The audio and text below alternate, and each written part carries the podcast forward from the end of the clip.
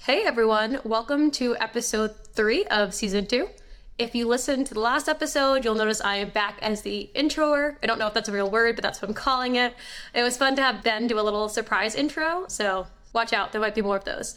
But for today, Ben and I want to talk about something that was kind of on our mind a lot coming back from an offsite. And you know, you always have these like big conversations, big um, thoughts, themes that everyone's sort of whispering about during an offsite. And for us, it seemed like this constant theme kept coming back of like startup growing pains is the best way I know how to describe it. I think I've said this before on the podcast, but it kind of feels like we're in our teenage years here at Navattic. Like we're no longer the pre-product market fit child, but we're not like an adult established IPO company. Obviously, kind of in the it's a big range, but in the middle of there. And it's kind of like an awkward phase where you can no longer just blame yourself on being a child anymore, like a teenager, right? Like you're kind of supposed to be an adult, but you're not really an adult yet. And so I thought it'd be interesting to talk about that on the podcast. Like, what's it like going from once you do have product market fit, you're seeing some success, to like kind of navigating those growing pains of, okay, I'm going from a startup to like a real company. But before we dive into all that, Ben, how you doing and what you drinking? I am doing well. Uh, really enjoyed our offsite last week in Durham, my first time in North Carolina, and I absolutely loved it. I did come home with a little bit of a cold and also like a little bit of a rattlesnake issue. I had one in my backyard on Monday night, and our HOA sent out an email that there's been like three or four sightings in the last week. So they're very active right now here in the valley of Phoenix, Arizona. But other than that, I'm good and I'm happy to be home. And I'm actually drinking Miller Lite, which is a testament to the motherland. I'm from Madison, Wisconsin. So don't usually drink Miller Lite, but I had one floating in my fridge. So here we are. First off, hope you're okay with the rattlesnakes. That was not what I was expecting. I knew you were feeling a little sick. I did not know about the rattlesnakes. It's all good. I live right on the foothills of a bunch of mountains here in the desert, so it's to be expected, I suppose. Still, that's crazy. I'm drinking something similar. I scavenged through my fridge. I'm traveling. That's why my background looks a little different. And I'm drinking a high noon. Not usually my choice, but like if I have to go for a seltzer, high noons are definitely the best. Well, cheers. Cheers.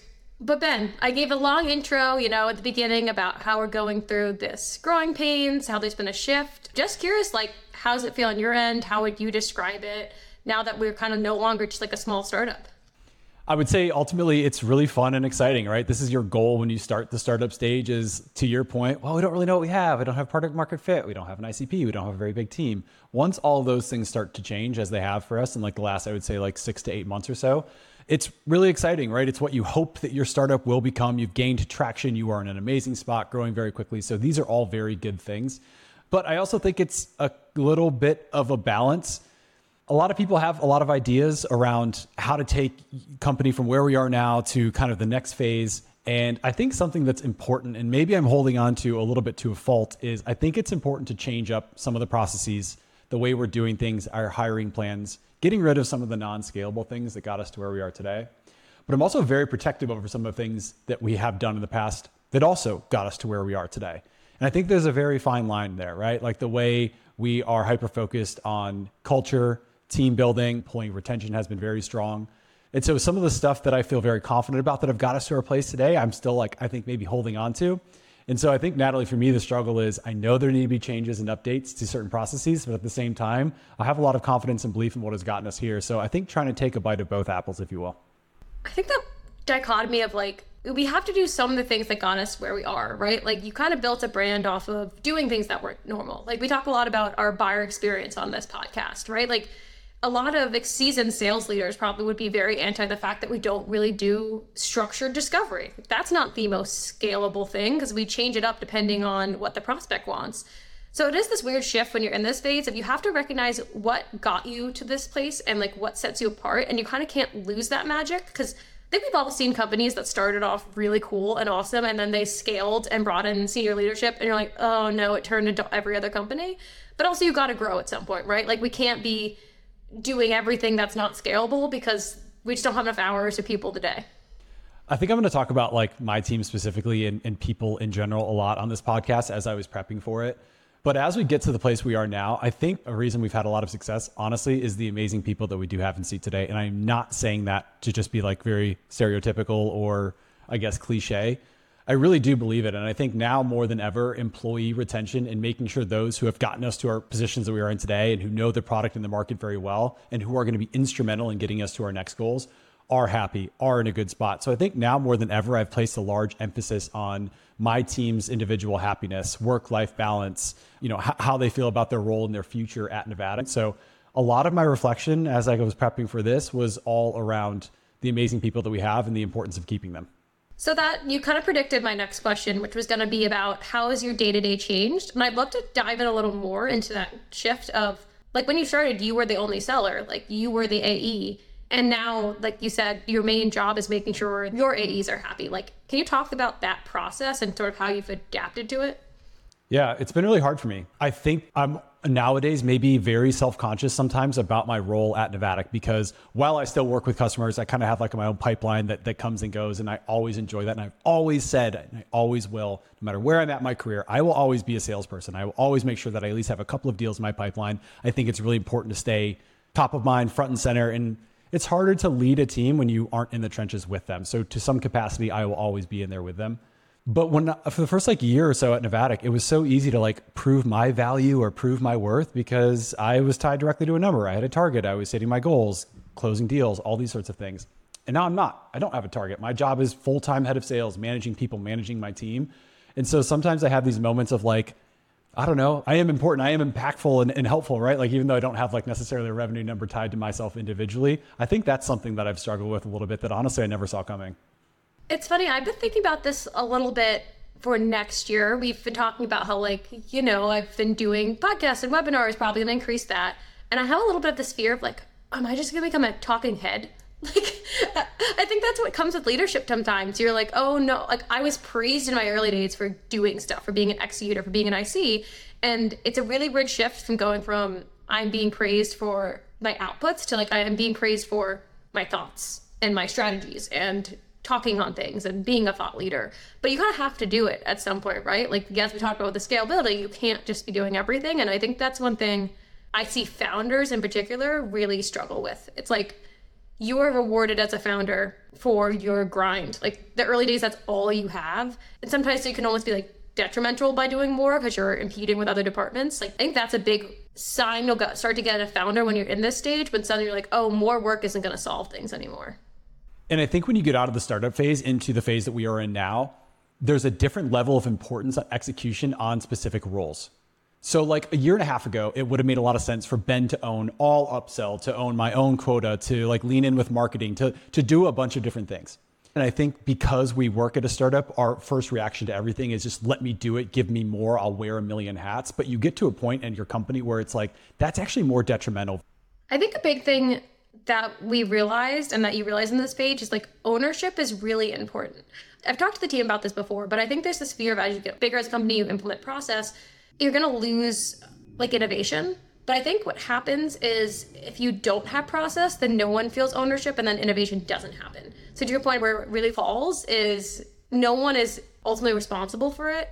And so when there's like a little thing that needs to get done or something slips through the crack, like it ends up just turning into a game of like, well, Ben should have done that. Natalie should have done that. And yes, we're all adults and we try not to do it, but like it, it's our nature because you're like, well, I'm running my own department. Like, don't get on me for not doing this random thing I was helping on as a side project. Like, more than the actual workload, I think it is the ownership aspect that really you see that's when the cracks start to come in departments that don't have clear ownership.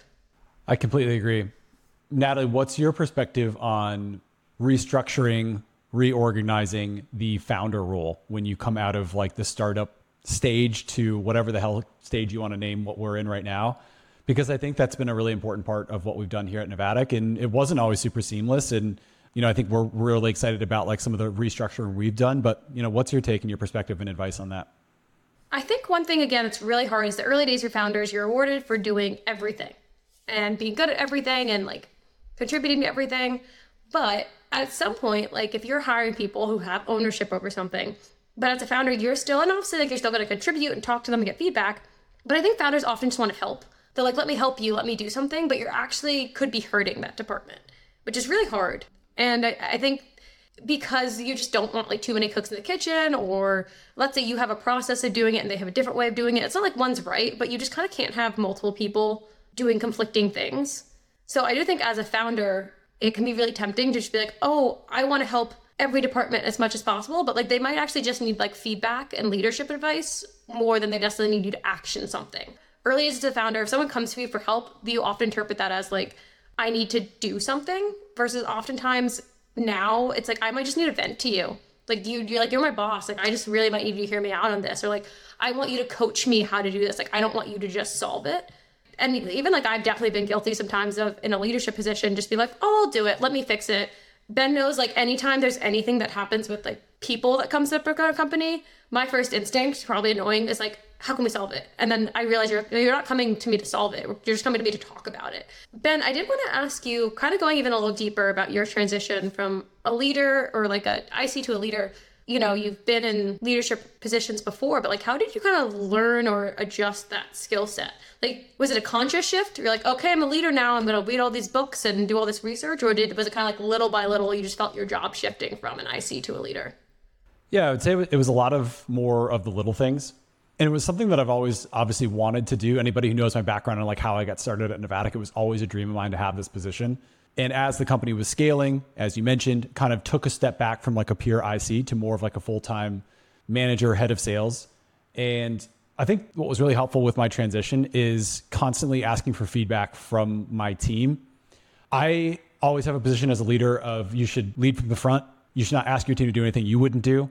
And again, very, very opposed to a leader who's not willing to be in the trenches. Someone who's trying to tell you how to run a deal who hasn't sold a deal at Navattic in six months, that's a big no no for me. That does not garner a lot of trust or respect from your team. So it's this difficult balance of I want to give my team a lot of autonomy. I want to work very closely with them. I want to work my own deals. But as I transition into like a true head of sales position and a manager of them, asking them like what they need from me, what would that relationship look like to be successful? How can I continue to set them up for success? So in a lot of ways, it, it becomes less honestly about me. It just becomes a lot more about them, what they need, how I can serve them. And that's kind of like the hat I try to wear. Also, you have to learn from your mistakes. I have up a bunch, a bunch of times, and I'm so thankful that I have a team who will tell me that. They will tell me that like the way I delivered something was awful, incorrect, or we need to change that moving forward, or I can cause more confusion or stress or concern if I don't deliver or have all the details and things like that. So constantly asking your team for feedback, trusting their guidance, because I'm not interested in learning how to be a manager for everybody. I'm interested in about being an amazing manager for my team. So like all I really care about right now is what they need and how I can best serve them. And I really appreciate a culture where they call me out. And that's so helpful because this is, you know, first time for me. Okay, one more question. I said that was the last question. How did you create that culture? Because I think a lot of times founders will say, no, tell me when things are wrong, but people don't like i think people get nervous that if they give critique or feedback that their job would be on the line um, i have some ideas but curious how you foster that it's really the same tactic you use in sales, right? You ask a discovery question that you really want to know the answer to, and the prospect says, "No, I'm good. Everything you covered everything. It looks good. Thanks so much. You did an amazing job." Ugh, that's not true. They just don't want to tell you. Ask again. Ask in a different way. Continue to ask. Continue to probe. So that's kind of what I do is just continuously ask for feedback to the point where like I don't accept, I don't have any feedback as an answer, and uh, they always have something. You just got to get it out of them. I find before also asking about like specific areas work really well. Like if you're just like, what's not going well in your job? Someone's like, I don't know, everything's great. But if you ask about very niche topics, that helps. I also find just having the space for it is so important. Like if you do one-on-ones, but all of your one-on-ones are super tactical, that's never giving the space for feedback. And you might leave like five minutes at the end to be like, so how's things going? That's not acceptable. That's not actually giving the space. One thing I've implemented in the past is once, if I have a weekly one on one with someone once a month, that one on one is just dedicated to like high level strategic feedback, like nothing tactical. And I think you have to give people the space to air things that way you don't talk about anything like to dos or work so they can get in that proper headspace and prepare them. Like let them know the questions you're gonna ask because I know for me in the moment you might ask me like, "What are you upset about?" Honestly, I might I'd be like, "I don't know. It's been a pretty good day. I'm good." But if you give me like a week and something bad happens that week, then I'm like, I'm gonna jot this down and complain about it. So let people prepare and give the proper space for that feedback. I agree. I also try to circle back on that kind of stuff. So, like, we have our sales team meeting on Thursday, and if I'm delivering any sort of news, what I'll tend to do is add to like our one on one doc for the following week with each of my reps individually, circling back on that topic to be like, hey, Natalie, you know, last week in our sales, I delivered XYZ, you know, our quota numbers for Q4. I asked on the call if anybody had any questions, concerns, thoughts. It was kind of quiet, but I just wanted to circle back on that. Like, how are you feeling? You feeling okay? Like, let's let's open up the conversation. So again, just kind of like revisiting and giving them more opportunities to discuss it. So, like, what I'm really interested in, and I think it would be helpful for a lot of startups to understand, is when you realize that, like, you have something and you're coming out of the startup phase, there's two ways I feel like that a companies go about this, right? Where, hey, we have some traction, it's going super, super well let's like hire a ton of people because like this thing is going to blow up, right? And we all kind of know how that story plays out. Oftentimes, it, maybe it leads to overhiring, it leads to bad scenarios. I actually think Navattic had a little bit of a miss on the other side of it, where we were way too reactive with hiring. And I don't have like a perfect formula for you, but I definitely think that your leadership team will know when you are reaching a breaking point, and as founders specifically, or leaders, if your ICs are telling you this, you need to listen. There is definitely at this point that you just start kind of feeling those early signs, sort of like you were saying, of, you know, you're starting to get a little more traction in the market. People are starting to recognize you a little more. Deals are smoother. Like, I, I feel like there's a just a degree, and I think it does kind of align with product market fit. But I don't think that has to be like the perfect symbol of it. I think it's more just when, like, and I'm curious how you would feel about this. When you're on calls and no longer you have to like justify how much you raised or how big you are. Like, I feel like in the early days, we constantly had to justify our size, had to mention like, you know, that we're scaling responsibly. I feel like there was a point where we just no longer had to do that. Yeah, that was definitely like pretty exciting moment when you see companies that we partner with who are calling out Navattic or including Navattic in like their top recommendations for tech stack. Like you have a lot of those like holy crap moments, like not like the official we made it moments, but it certainly feels really, really strong. I think the way I was thinking about this when you realize you're kind of reaching a breaking point or you're stepping out of startup into more scaling is when bandwidth problems begin negatively affecting company outcomes. So, for example, of this, like if the sales team is flooded with so many leads, we're just throwing so many leads at them, and all of a sudden, win rates start to decrease. They're still hitting their targets, they're still crushing their goals, but like win rates start to decrease. It's like, hold on, why are win rates decreasing? Well, the win rates are decreasing, Ben, because I'm on eight calls a day and I'm probably only good on about five of them. Like, okay, thank you for sharing that. That's good to know. We need to go hire another sales rep so that you're only on four to five calls a day and you can be locked in for all of them versus like Natalie got us eight of these amazing leads and you kind of only tried on five or six of them, but you didn't really care because you have so many to work on that like you're not concerned. Like that's affecting company outcomes. And when you see that start to happen, that's when you know you need to begin hiring, changing processes, and kind of getting out of that startup phase a little bit. I think too, it's when you just realize the way you're doing it currently. Like, I think a good call is like if a certain process or a task is taking up like 10 or more percent of your time. Like, I feel like you start realizing, like, I don't know, like maybe you don't have any automation, so you're manually marketing every single lead or something, or manually routing every single lead. Like, things like that, where you're just like, then this isn't, this is not scalable, and it just is really pissing me off to do. That's probably not a very good metric, but honestly, I think we have those things where like this is not gonna work when we're getting a certain size. Like you can recognize there are certain tasks you're doing We're like this works when we're this many people. This isn't gonna work when we have this many leads or this many people. You know what's hard about this topic, but I also love about it because I am the subjective thinker of the two of us. Is a lot of this, to your point, is kind of like gut feel. It's when you start to feel this, when you feel that this is happening, it's a lot of subjective feelings and gut feelings versus like objective uh, metrics, which makes me happy because I'm definitely more of like a feel guy versus a numbers guy. So I just wanted to plug that. But I think it's a good point to bring up. Like, there's not a playbook around like XYZ company. You are no longer a startup. You're in the scaling phase. It's different for everybody, and we certainly recognize that. But I think like there are certain signs that you can be very like in touch with around. Okay, time to get rid of some of the stuff we were doing that doesn't scale. Time to rethink some of these processes. But also please keep in mind companies whatever got you to where you are today to have the success to put you in the driver's seat that you're in don't get rid of that either because that's ultimately what got you where you are today. And chances are a lot of that stuff is going to get you to 10 million 15 20 million. So don't get rid of it all. I think your point of like you can't measure it it's because it's often signals before you measure. So yes there's like product market fit calculations you can do. I think we did like a yc helped us with one. You can go look those up. I don't have them on the back of my hand. But the problem is like if you wait till that moment, you might be a little too late. I feel this all the way in marketing actually, because there are so many things that if you wait until it's super easy to measure a new channel, then you're probably late to the channel. Influencers notoriously have been really hard to measure, but if you wait until there's like a platform that makes it super easy to measure influencers, then you're probably late on the influencer trend. Like you kind of sometimes have to just go with your gut and know when there are good signals, or else it's just going to be playing catch up. I do think it presents unique and new challenges as well. And I wonder, Natalie, if you feel this at all around like imposter syndrome, which I think is like kind of buzzwordy. Honestly, I don't feel it like a ton anymore, but it is certainly intimidating when we have board meetings and all we hear about is, hey, why don't you have a seven figure contract in place yet? Are you guys just not going to go enterprise? Like, what's going on there? Hey, how come you don't have 17 different products that you can sell and like have all these upsell motions baked in just yet? Like, you start to hear all of that and you're like, oh gosh, like I thought we were absolutely crushing it. But then you kind of realize that like some of the goals that it's going to take to get to where we really want to go are pretty substantial and pretty large. So it, it's fun. It kind of forces you to think in ways you hadn't before and uh, presents new challenges. So I guess that's also something that I think about and struggle with a lot. Two thoughts on this. One, I think it's kind of exactly what I said at the beginning of like when you hit your teenage years, you no longer have the excuse of like you're a child.